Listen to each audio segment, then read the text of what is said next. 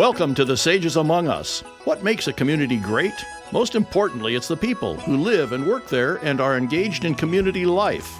The Sages Among Us focuses on those people, what they do, and why they do it, and celebrates the leadership, time, and energy they bring to making a positive difference for all of us. I'm Lori Burkart Frank, and I'm very pleased to introduce you to my guest tonight, Karyn Packard a positive, healing, and energetic leader. She is an ordained clergy specifically for ministry in the hospital setting. She has sailed internationally over 10,000 miles in her sailboat, spent time all over the world, and is currently president of Hospice of the Foothills. Karyn, welcome to the Sages Among Us. Thanks so much, Lori. I'm happy to be with you. Well, really happy to have you here. And we always like to let, get a little bit of background before we uh, get into what you're currently involved in. And I'd love to know are you a California girl or did you grow up somewhere else? Well, I was born in Oxnard. you are a California girl. Yeah, I was born in Oxnard. My dad was a builder, and we, in my young life, lived all around Southern California and out in the desert. Um, then I went to Hawaii when I was 18 and stayed there until um, my husband died, and I came to finish my training at Loma Linda. So you and I never start, went back. I've been in California again ever since then. You, well, ever since then, except for some of these travels we're going to have to get to. yeah, yeah, those little things. Yeah. when you were growing up, uh, who were some of your role model models? When I think of that question, the first thing that comes to my mind is teachers. Um, I never spent more than six months in a school um, until after I graduated from high school. And so, you know, anyone who's done a lot of moving around knows that you're distinctly at a disadvantage for your learning. And I had so many wonderful teachers who quickly assessed me and gave me work that kept me interested started me reading really young, um, made sure I wasn't bored, uh, gave me chores to do, you know, so that I could feel like I belonged. So those teachers made a huge difference um, in who I was and in how I was encountering those insecure times. Yeah, that must have been a, a challenge to move to so many different schools uh, as a young person. It was. Um, I was uh, I sang really early. I was a um, sang on stage as a very small girl, and all the way, you know, up until my fifties, and that helped me too because when I came, I did something other people didn't, and it gave me a little way to feel special. You couldn't get, you know, class jobs and things if you were only there such a short time, but because I could sing, I I got to do some special things. You were close enough to the LA world, and yet you're also, we introduced you as being part of the clergy. So did you get your start in churches, or did you uh, sing uh, for um, the Hollywood world, or, or how did you get involved in singing? I think, uh, actually, the truth is, I had a grandpa who was a bass at the old Baptist church across the street. And he had a brown leather stool that he would put in the middle of the living room. And he would sit in his uh, recliner and just sit there and listen as long as I wanted to sing. And he never, ever complained or said he needed to get up or do something else. and so, you know, he's about the best audience any little kid could ever have. But I started in churches you know, really, I think as a as a girl, um, mostly it's how how I learned scripture. You know, how I learned hymns was all through singing them rather than studying them. Well, so uh, some of your early jobs did they have to do with singing? Most of my singing was for free. for until free. later on um, you know, the Rotary Club or the Soroptimist Club or the DeMolay installations or Rainbow Girls installations, wherever I happen to be. Um, my mother had dress stores, in uh, Camarillo, and I started working there about sixth grade. She got sick, and my aunt and I pretty much ran those those stores. And um, you know, I learned to be a hard worker. I, I think we were taught to be hard workers. That um, you pulled your. I think my parents were proud of pulling themselves up, you know, with their bootstraps. That old expression. And um, we worked hard. We learned to do what needed to be done and not complain about it. And whereas at times that didn't feel very kind, it's done me in good stead. You know, I can't think of any job I've ever had um, that I didn't succeed because I worked hard. Well, and I was going to ask you what some of the lessons you you learned from those early jobs, but it uh, certainly um, the hard work um, pays off yeah, hard work pays off. And I think another thing, um, you know, Viv Tipton, the, the executive director up at Hospice, we and I spend a lot of time together. And something that we both kind of have hard scrapple coming up. And that idea that you don't give up, that tenacity, that you, um, if you can't make something happen one way, you know, think outside the box network, learn, listen, gather, and just don't say no. You know, if you really believe in it, then make it a yes.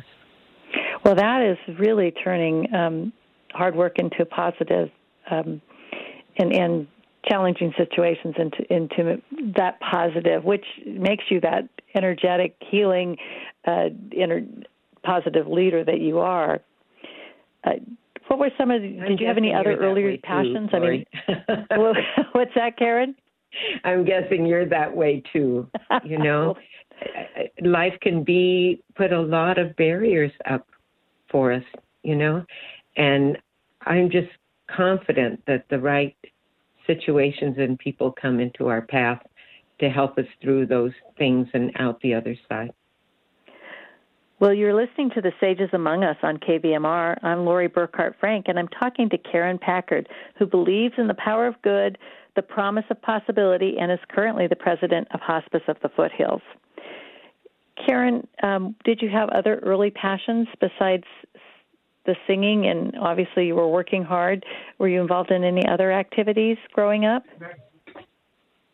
Well, you would laugh, but my father was a boat racer and in those days, there was a really bad accident um, on the Colorado River when a driver of um, unlimited, about 12 and a half foot boat, um, had a stroke and lost control of his boat, and it went up into the stands and killed some people. And they changed the rules so you had to have a co-driver so that there weren't boats weren't you know up there with no one controlling them.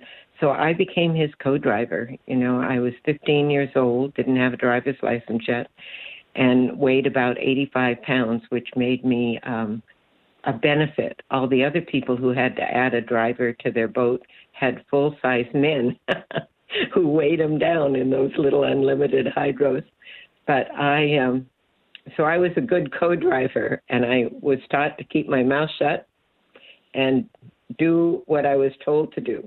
So I raced um, Salton Sea 500 miler and the Lake Havasu 200 miler and the Anacapa Island race and Mission Bay race. Lots and lots of long, both freshwater and saltwater races with my dad. Well, I'm going to add fearless to my description of you. Wow, that's something. You know, not, really, Lori, it's not being fearless. I was afraid, but I never let on. Wow, that. I mean, I, I think that that's. Um, I, I didn't let on. Well, now um, you did become part of the clergy and, and studied, and um, is that something that was a calling for you, or, or how did that come about? Well, I went ahead with the singing and was doing the Metropolitan Opera auditions and the Merrill Opera auditions, and doing the lead in Così fan tutte, and I married my leading man at the tenor. And we began performing together, you know, in Hawaii, not traveling away. And five years into the marriage, he got a four stage glioblastoma, brain tumor. And he was a very Ukrainian, half Ukrainian man, very handsome, um, young and very physically fit. And so he was chosen as a research patient at UCSF. And he joined a re- research protocol and lived 62 months, which six months is the average for that. And it was that process, both um, that captured my fascination with medicine, which maybe in another age would have left me being a doctor instead. I also saw the limits of medicine and the need for faith. And he was a very faithful person. And I learned and developed my faith through that time. We did a lot of speaking about our experience while we could. And so I began studying before he even died. And I was actually ordained the next year after he died in 1990. Well, what a tribute to, to your husband. And um, amazing that he lived for, uh, that was close to five years after the diagnosis. Is that right? Yeah, yeah, it is. It is. Wow. I can't say that the quality of life was tremendous, but um, it was. He was a scientist by trade, avocation singer, vocation scientist, and being part of research was import an important way for him to cope with what was going on with him. That's, I've got, That's boy, what a, what a blend of too. you know the opera, the singing, the um, his, as a scientist, and then uh, you becoming involved in the clergy. Um, and and I know there's just more as we're going to talk about how your life continued to unfold. Uh, but once you became part of the clergy, then then where did you spend most of your career? I did most of my training in at Kapiolani in Queens in Honolulu, but then I decided to be what's called a, a CPE supervisor, clinical pastoral education. Um, I think maybe that love of teachers and teaching um, kind of captured me, and so I went to Loma Linda to finish that training and to be certified as a supervisor. And then my very first job was the director of pastoral care at Long Beach Memorial. And I was there for just shy of 20 years. And it's just, um, you know, my language, God, it, the putting together of all the pieces that made up me and my life into a job that had meaning every second of every day. You know, it was really hard to feel sorry for myself when my attention was on the patients and the family, families and the staff in that big 10,000 person hospital organization. Well, you had um, shared with me in, in a little bio that you have a real interest in supporting good deaths and inclusive care. So, so what inspired you to really focus on that? Is that because of your husband and his, what he was going through. I think through? that's a start. Um, his death didn't end up being the way. Just it's pretty hard to imagine what your death is going to be, and people tell you how they think it's going to be, but um, it, it takes everybody pretty much by surprise. And I was involved in the very beginning. Do you remember Terri Schiavo, the Terri Schiavo case in Tallahassee, Florida? The oh young yeah, girl who had a stroke at a young age and ended up in a persistent vegetative state for years. Out of that came the development of a document called Five Wishes. And I was involved in that process. And their company, Aging with Dignity, was right there in Tallahassee. And it was the grant he got, Jim Towey got, um, to address this need for good end of life planning and decision making. That seed was planted out of that Terri Schiavo case and the commitment we made to develop training for doctors, um, a document that could be used by Ordinary People, which is now um, translated into 34 different languages. So it was that watching how people died, sometimes I'd have 10 deaths in a day in a big trauma center like that. Oh, my. And so my focus was death and all the pieces that went around it, whether it was supporting the doctors who were feeling like they were failing or the family members who were all in a different place about how much they could or should do for mom. So it was fascinating to me. It was it grabbed my heart and it grabbed my head, and it still does. Uh, it's it's still the thing I I care about the most. Well, I have definitely heard about the five wishes, but how fascinating to know, Karyn, that you were a part of developing that. That was so fortunate for me. Uh, and then their current president and I traveled around and did um, what would be podcasts now, but were actual seminars for healthcare uh, organizations around the country to introduce that document and get it started. Well, it, it does uh, all show this great path that we're going to get to about being president of hospice. Uh, but I, I still want to ask you what were some of the things you really enjoyed about the career that you had? Oh, my goodness, the people. You know, it is such um, an honor, and you know this, Laura, you know it, to be let into people's lives um, at such a precious time, to be, you know, accepted and included and listened to, and just to be able to sit with them throughout the hours where things are unfolding. Some of those people I still keep in touch with and I have on my shelf, you know, a, a small little sock from a little baby that was important to me. And Aww. A statue of Jesus that came from a Catholic nun who people who changed me, you know.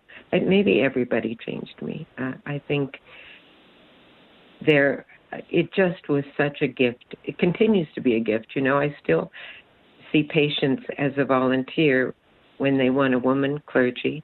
And mm-hmm. I take my little dog Maxwell for he's trained as a therapy dog, and we see patients in nursing homes and um, memory care. So I, I get to put my toe back a little bit into the patient care, and I'm so grateful for that chance. Well, what a gift. Well, Karen, you did retire from from being from that paid career um, before you moved on to other activities. And so, when did you retire? I retired in 2011. And what a, a change that must have been to leave a big organization. Um, how did you embrace that change? What did you do with your life at that point? you know the answer. You're setting I know part of it, but I'm anxious to hear more details. Yeah, um, I I met someone that I um, we were thinking about getting married, and uh, something that he wanted to do was um, to sa- do offshore sailing, and he had some sailing experience. I had only powerboat experience, and so we kind of committed to doing more training. I got my ham radio license and did my medical training for you know intubating people and those you know oh it's so many things you have to learn went for three weeks to the south pacific on someone else's boat where we actually learned under the care of another husband and wife to prepare you for what it's really like. And then we left. We left in 2013 and we were at sea for about two and a half years and we ended up on the north island of new zealand um, in the Bay of Islands up there in New Zealand. And uh, then we both kind of had done as much as we wanted to do and decided to sell the boat there. Well, you're listening to the Sages Among Us on KVMR. I'm Lori Burkart Frank, and I'm talking today to Karyn Packard, currently the president of Hospice of the Foothills, who has just been telling us about traveling 10,000 miles of open sea in your sailboat Uh, so, so Karyn, you know, one of the things that just amazes me is, you know, when you talk about the open sea uh, and being just alone, and it sounds like a nice big boat, but still, it's a little boat in a big ocean. How how did you feel about that? You know, Lori, I felt a lot of different ways. You know, um, it took us 21 days to cross from Puerto Vallarta to the Marquesas, which are kind of the closest island chain that you can engage as you, you know, cross uh, to the west like that and crossing the Pacific itself. And um, we only saw the back of one boat in 21 days. And we didn't see any fish or any, you know, nothing else, just us out there. Oh my gosh. And something happened every day. Um, we lost our mainsail. We lost our boom thing. We, you know, something happened every day. But you have no help. I mean, really, that's probably what got us in the end the stress of that that caused us to just say, you know, uncle, because you just have to figure out what you're going to do and you have to do it with what you have. You know, you can't run down to West Marine and get a part or call the electrician or, you know, it's just you and you're out there and you're um, fallible, you know. No, I don't think anybody ever has all the answers to all the problems they encounter. They're so unique. And that can be overwhelming. And I applaud the people who are still doing it. We some of our friends are still doing it. Well, you did it for years, 10,000 miles, Karyn. That's amazing. yeah. yeah, I think it's amazing too. Sometimes I can't even believe I did it. well, how did you end up moving to Nevada County? Well, when we decided to sell the boat, I'm the only one that had a house, and my house was in Hawaii and was rented. We had nowhere to live. So I began researching house and pet sitting all over the world and just kind of set up a big spreadsheet and mapped out three years of consecutive house sits. And the second to the last one was a 40 acre ranch here looking over Englebright. And every day, these people live down John Bourne Road. Those of you from this part of the county know that, you know, that's like four miles of unimproved road to get just to that property. And every time I'd go to the store, I'd pass by a street called Wildflower, and one day I just wanted to see what was on it. And within a matter of days, we'd put in an offer on a house on Wildflower. Well, it seems like there's a lot of adventures we could talk about there, but I do want to get to uh, your work with hospice of the foothills. Um, yes. So I'll have to ask you some other time about all your adventures around the world, uh, house and pet sitting. Okay. Um, it's a fun thing to learn how to do. It's a wonderful way to do improve on a regular vacation to actually live in a place with their car and their pets and their town and their friends and you know it's a very special way uh, to travel. That does sound really fascinating. Well, so Karyn, um, what is important to you and how you express that in your community life? About hospice, you mean? Well, you, I mean, obviously you're you're president of hospice, but uh, you know, and it does seem like your career brought brought you there. But you also had yeah. the singing and uh, probably many other interests. So what what what became important to I you think to answer, so involved? Yeah, it, I think the, it's a broad question, but for me, it almost always boils down to people and meaningful work. You know, I was the president of the board of um, the Unitarian Church in Grass Valley before I became president of the board here. And as I reflect on those kinds of jobs that we do as a volunteer, um, relationships are a lot stronger when you're doing meaningful work together. Doesn't really matter what the task is, but there's something very enriching about solving the problem, problems and being creative together. And I love the people at Hospice of the Foothills. Um, It's the most wonderful combination of people in all the disciplines. I, I wouldn't leave out one person. And the board of directors is just phenomenal minds and spirits. You know, they they're so committed to the mission of bringing com- compassionate care to the families and the patients here in our county and in Placer County. So it brings together meaningful work and really fascinating people.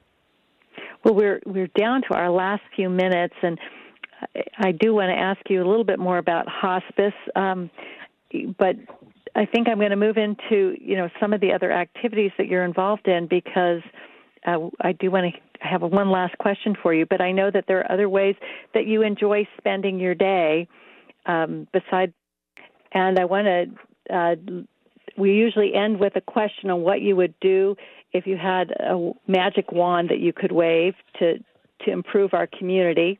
And I guess we'll leave that hanging out there and hope that we get to, to chat with Karyn again someday soon.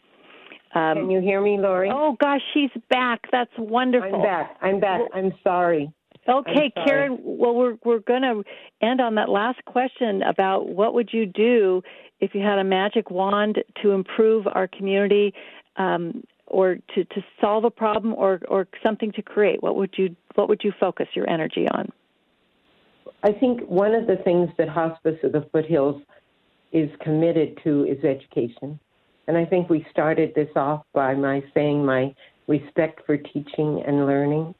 I'd like the people in this county to know about hospice as a possibility in their end of life planning and to each family be surrounded by trustworthy people that could have those conversations with them, answer their questions, whether or not they decide to do it but that place where they can have those safe conversations about this challenging topic. Well, that is that is a beautiful uh, way to use your magic powers, but I think you're doing it in your everyday life, Karyn. So uh, that that is a, a great thing to be able to do. And my guest tonight has been Karyn Packard, who believes in the power of good, the promise of possibility, and is currently the president of Hospice of the Foothills. I want to thank you for joining us, Karyn. And the- oh, I'm so grateful that you asked me. It was nice to be with you. Well, it's great to have you. You've been listening to The Sages Among Us on KVMR. I'm Lori Burkart Frank.